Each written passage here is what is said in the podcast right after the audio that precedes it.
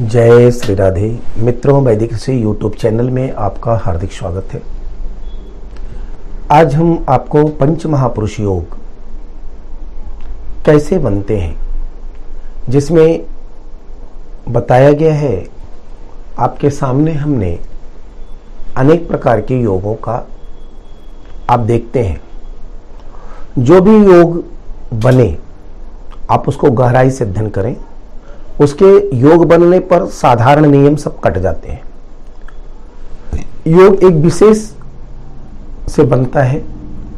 ये जो पंच महापुरुष योग है, ये पंच महापुरुष योग इसमें मात्र केवल सूर्य और चंद्रमा को छोड़ करके बाकी आप मंगल से लेकर के शनि तक ये पाँच ग्रहों के ऊपर पंच महापुरुष योग बनते हैं।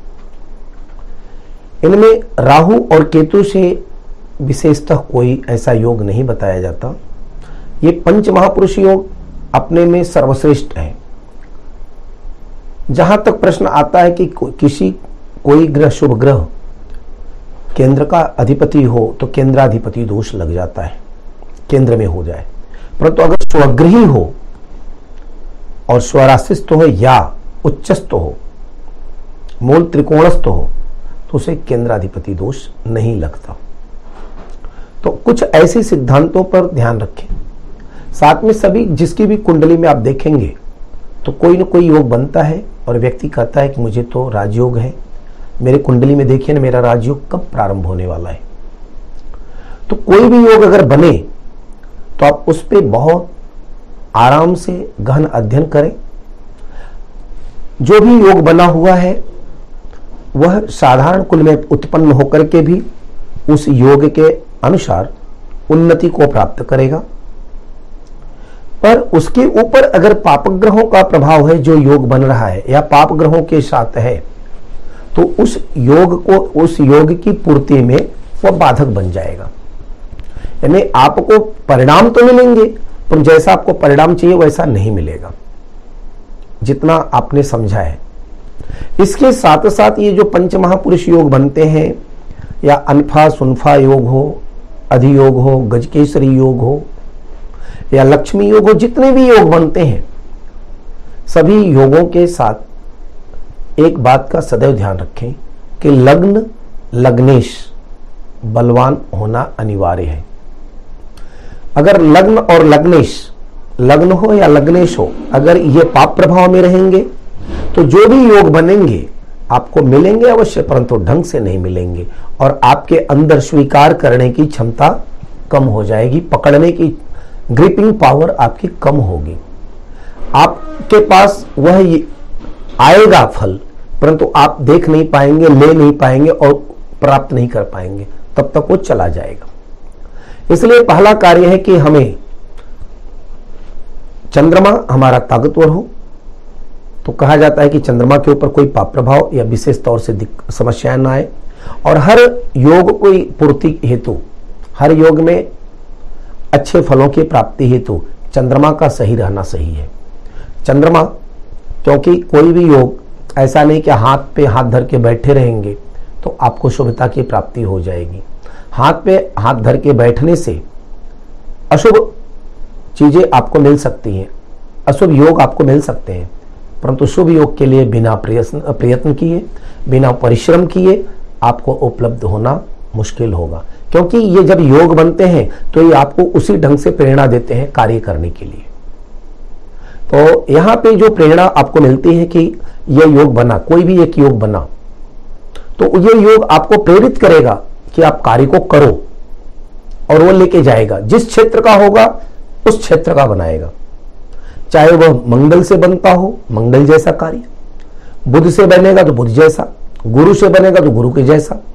जिस ग्रह से बनेगा योग और जो उसके गुण धर्म है, वो आपको प्रेरित करेंगे। आप चलो। हाँ उनके ऊपर अगर पाप प्रभाव है, और आपका चंद्रमा दुखी है, आपका लग्न पावरफुल नहीं है, यानी लग्न, लग्नेश कमज़ोर है या पाप ग्रहों से पीड़ित है तो आपके अंदर वह सारे न तो क्षमता होगी, न आपका मन करेगा उस योग को प्राप्त करने के लिए। जैसे आपके पास सभी प्रकार के सुख हों, परंतु आपको थोड़ा सा बुखार हो जाता है, ज्वर हो जाता है तो आपका मन कितना खिन्न हो जाता है। हर किसी भी प्रकार के सुख को आप लेने के लिए उद्यत नहीं होते। आपको खिन्नता बढ़ बढ़ जाती है आपके अंदर और कहते हैं कि सब बंद कर दो, कुछ नहीं चाहिए मुझे। तो एक साधारण से ज्वर के कारण। तो ऐसे ही जब मन अगर हमारा दुखी होगा तो किसी भी योग को नहीं ले सकता। ग्रहण नहीं कर सकता, चाहे कितने भी अच्छे योग हो। इसलिए जितने भी हम योग बना, बता रहे हैं, उनमें आपको एक ध्यान रखना है कि लग्न लग्नेश का ताकतवर होना और चंद्रमा का किसी भी प्रकार से ज़्यादा पाप पीड़ित न होना और चंद्रमा शक्तिशाली हो, ऐसा उपाय। इसीलिए जितने भी योग का निर्माण होता है और जो हम योगिक क्रियाओं के द्वारा आगे बढ़ते हैं तो उसमें अधिकांशतः आपने देखा होगा भगवान आशुतोष शिव जी की पूजा करते हुए।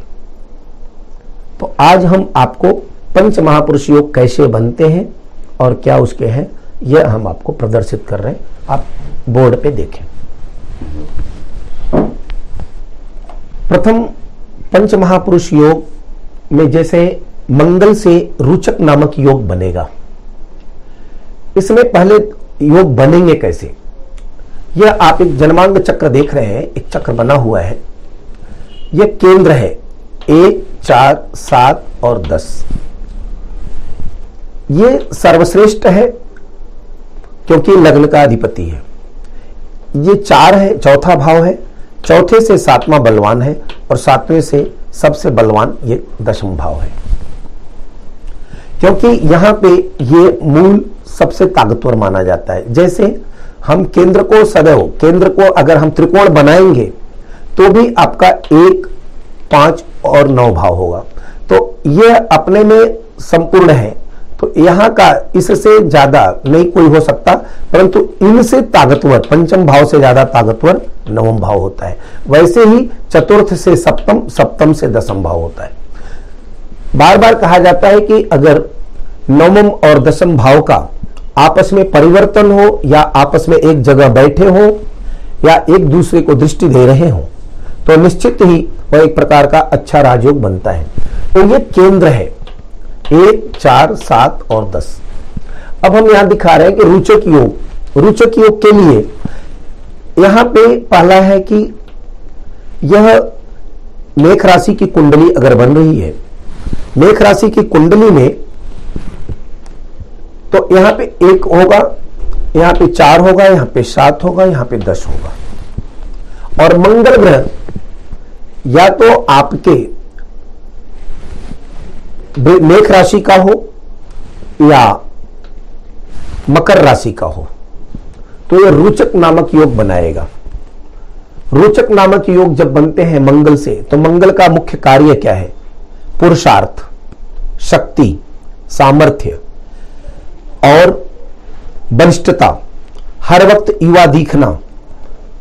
तो ऐसे ही जब योग बनेंगे और इनके ऊपर किसी भी प्रकार का पाप प्रभाव नहीं होगा तो निश्चित ही आप ध्यान रखें कि वह व्यक्ति शक्तिशाली होगा, बलवान होगा, बलिष्ठ होगा और हर कार्यों में अपनी शक्ति सामर्थ्य के अनुसार सफलता अर्जित करेगा। उसके ऊपर अगर पाप प्रभाव आ जाते हैं तो निश्चित याद रखें कि वह उस योग को नष्ट कर देंगे।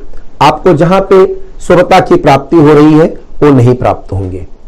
इसीलिए कहा जाता है कि ये जो भाव है, ये जिनके द्वारा रोचक योग बना है, मंगल का जो मुख्य कार्य है, उस पर जैसे कि देखें कि सुदृढ़ शरीर, शक्तिशाली शरीर होगा, दीर्घायु, लंबी उम्र वाले, धनवान, और साथ में यह शक्ति का जो इनके अंदर होता है, बहुत रहस्यात्मक शक्तियाँ होती हैं। जब ये चाह जाते हैं कि मुझे ये कार्य करना है तो इनके अंदर स्वतः ही ऊर्जा का संचार होने लगता है। और कभी भी मंगल से बना हुआ योग और मंगल ताकतवर है तो व्यक्ति कभी भी साधारण तौर से नहीं बैठता। वो हरदम परिश्रम करता हुआ और आगे बढ़ता रहता है। इसी प्रकार से अगर हम देखें कि ये भद्रक योग है, भद्र योग। भद्र योग बनता है बुद्ध से।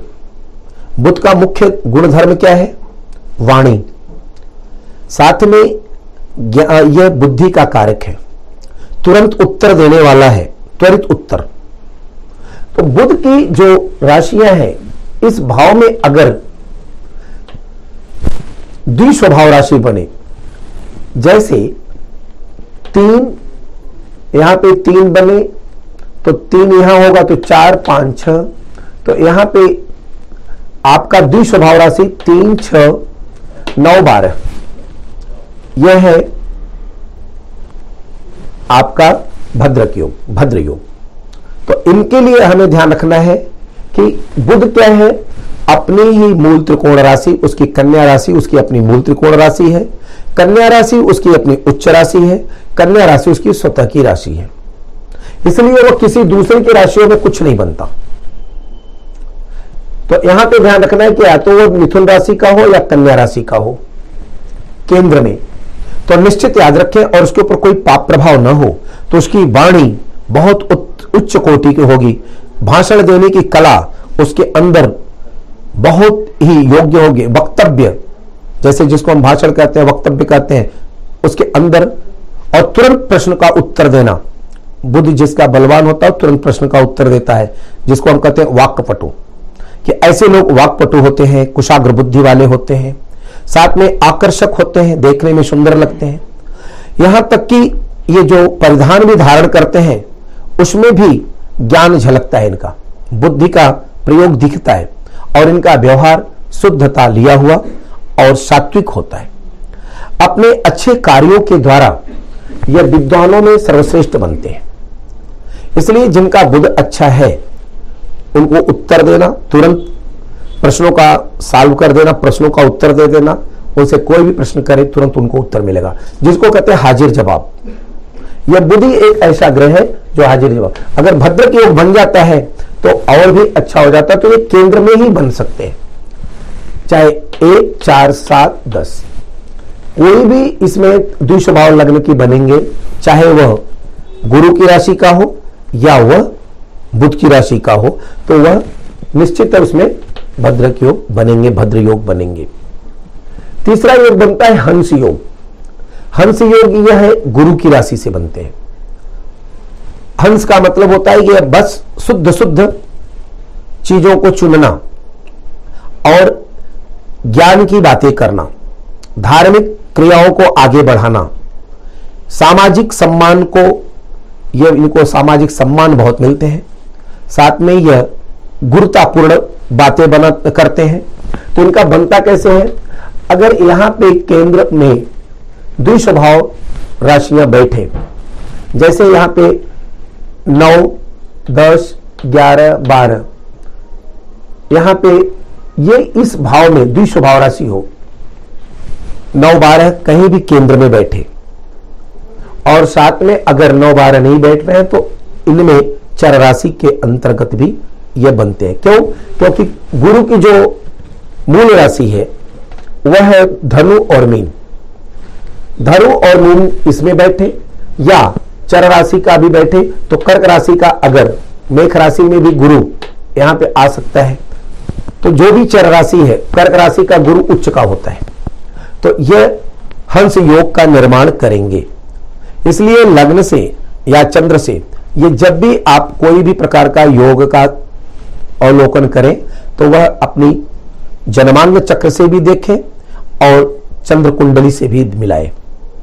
अगर वहाँ पे बन रहा है तो ये याद रखें कि हंस योग बना हुआ जातक जिसमें बनता है और उसके ऊपर कोई पाप प्रभाव नहीं हो तो वह सुंदर सौम्य शरीर वाला और एक योग्य व्यक्ति जैसे लगेगा कि कोई विद्वान चल रहा है ऐसे इनके, और इनके हाथ में, पाँव में कहते हैं शंख चक्रादि का योग भी मिला मिलता है, चिन्हादि मिलते हैं। यह उत्तम प्रकार के मिष्ठान भोजन करने वाले, नैतिक मूल्यों का ये सदैव पालन करते हैं, और श्रेष्ठ कार्य करते हैं। साथ में यह विद्वान होते हैं, जिनमें गुरुता पूर्ण बातें होती हैं। जिनको हम गुरु कहते हैं तो गुरु ऐसे ही लोगों के अंदर गुरुता होती है। यहाँ पे प्रोफेशनल ये बहुत उच्च व्यक्ति माने जाते हैं। और यह कहा जाता है कि यह ऐसे जिसको कुंडली में हंस योग बना हुआ है और जिस व्यक्ति के सर पे हाथ रख दे, उसकी भी वैल्यू बढ़ जाती है। तो इस प्रकार से यह योग, देखें यह हंस योग है तीसरा। चौथा योग है मालव्य योग। मालव्य योग शुक्र की राशि से बनते हैं। शुक्र की राशि जो है, वृखक, तुला और शुक्र की उच्चस्त राशि है मीन। केंद्र में अगर वृख राशि दूसरे नंबर की या सातवें नंबर की या बारहवें नंबर की राशि हो और उनमें यह शुक्र बैठा हो तो यह मालव्य योग का निर्माण करते हैं। शुक्र क्या है? यह संगीत का, सौंदर्य का कारक है। संगीत इसको प्रिय है, आधुनिकता प्रिय है। तो इनके अंदर सब आधुनिकता सौंदर्य से युक्त संगीत, कला, कलात्मक बातें, कलात्मक लिखावट और कला से संबंधित कोई भी कार्य सब में यह दक्ष होते हैं। तो इसीलिए कहा जाता है कि इनको अगर मालव्य योग है और उत्तम प्रकार के मकान, उत्तम प्रकार के वाहन शांत और यह स्त्री पुत्र आदि से युक्त होते सुख इनके चतुर्दिक पाया जाता है। जहाँ भी ये कदम रख देंगे मालव्य योग के व्यक्ति, वहाँ पे सुख ही सुख होगा। बस अंतर एक ही होता है कि इनकी इनके अंदर विलासिता ज़्यादा पाई जाती है।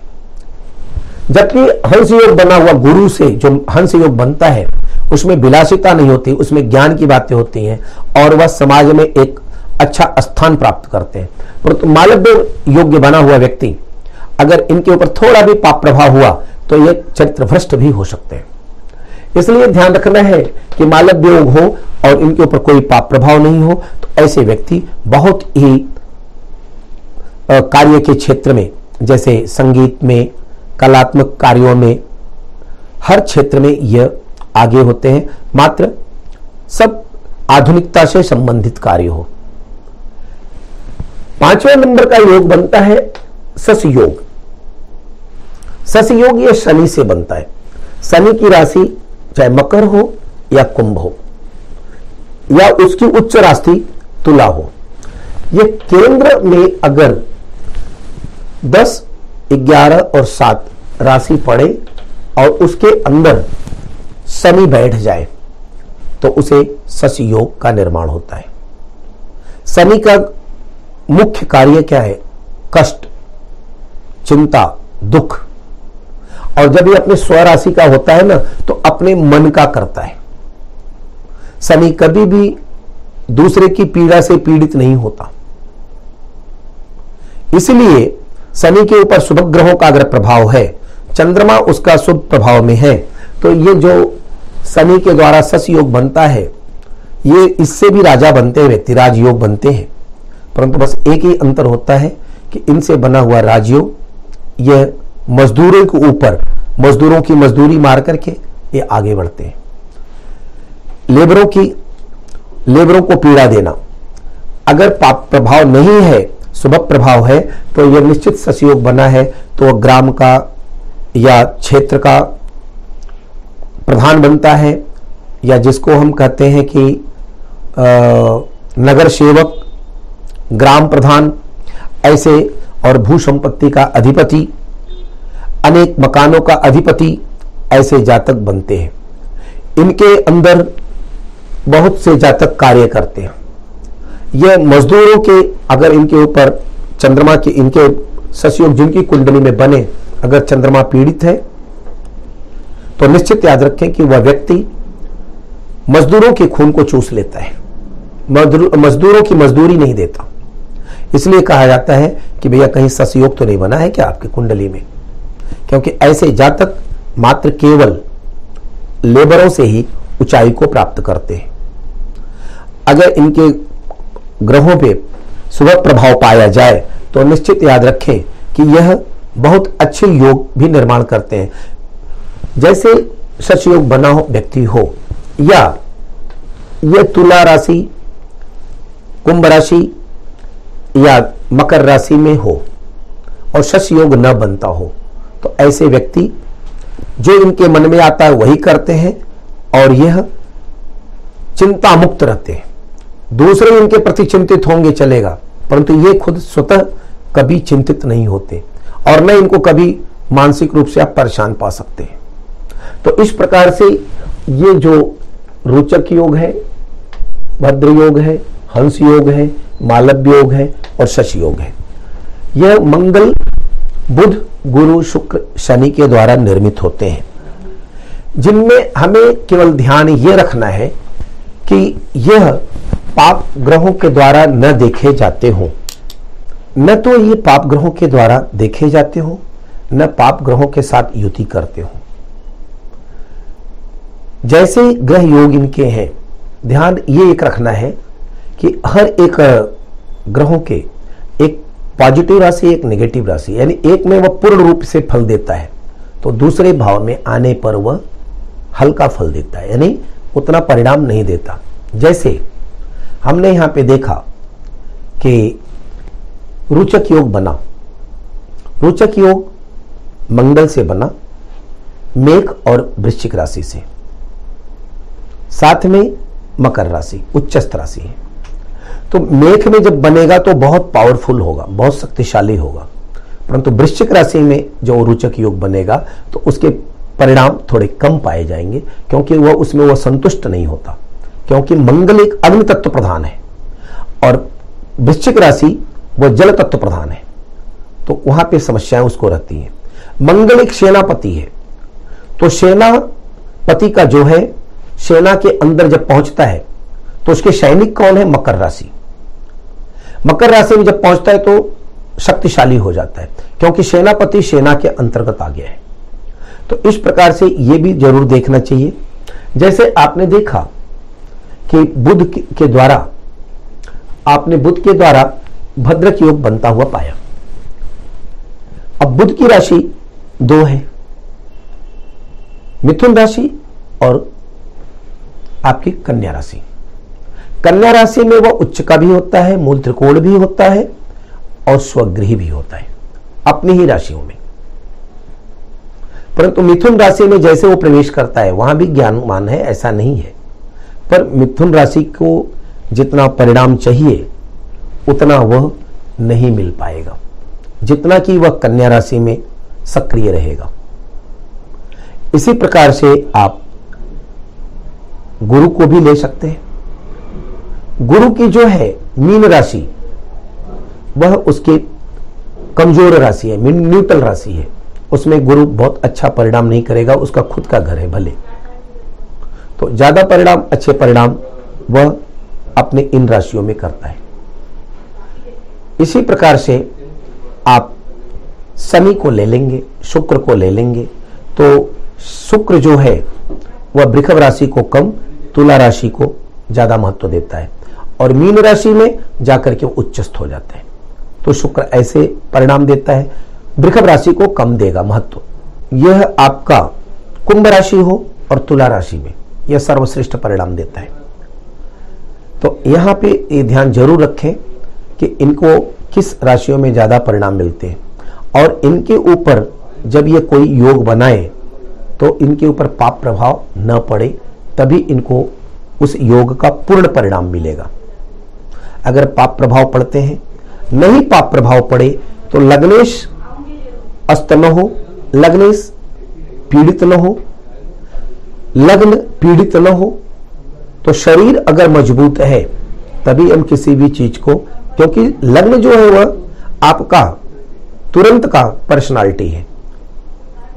और आपका ये जो मन है कहा जाता है ना, मन के हारे हार है, मन के जीते जीत। अगर मन हार गया तो हम सब हार गए। मन जीत गया तो हम जीत गए। तो मन पहले बलवान होना चाहिए। तो मन में किसी प्रकार की दुविधा या समस्याएँ नहीं हो। तो चंद्रमा विकृत न हो, चंद्रमा पीड़ित न हो, चंद्रमा दुखी न हो। तो उसके लिए हम आपको अब नेक्स्ट जो बता रहे हैं, वह केंद्रम, केमद्रुम योग के अंतर्गत बात करेंगे। जय श्री राधे।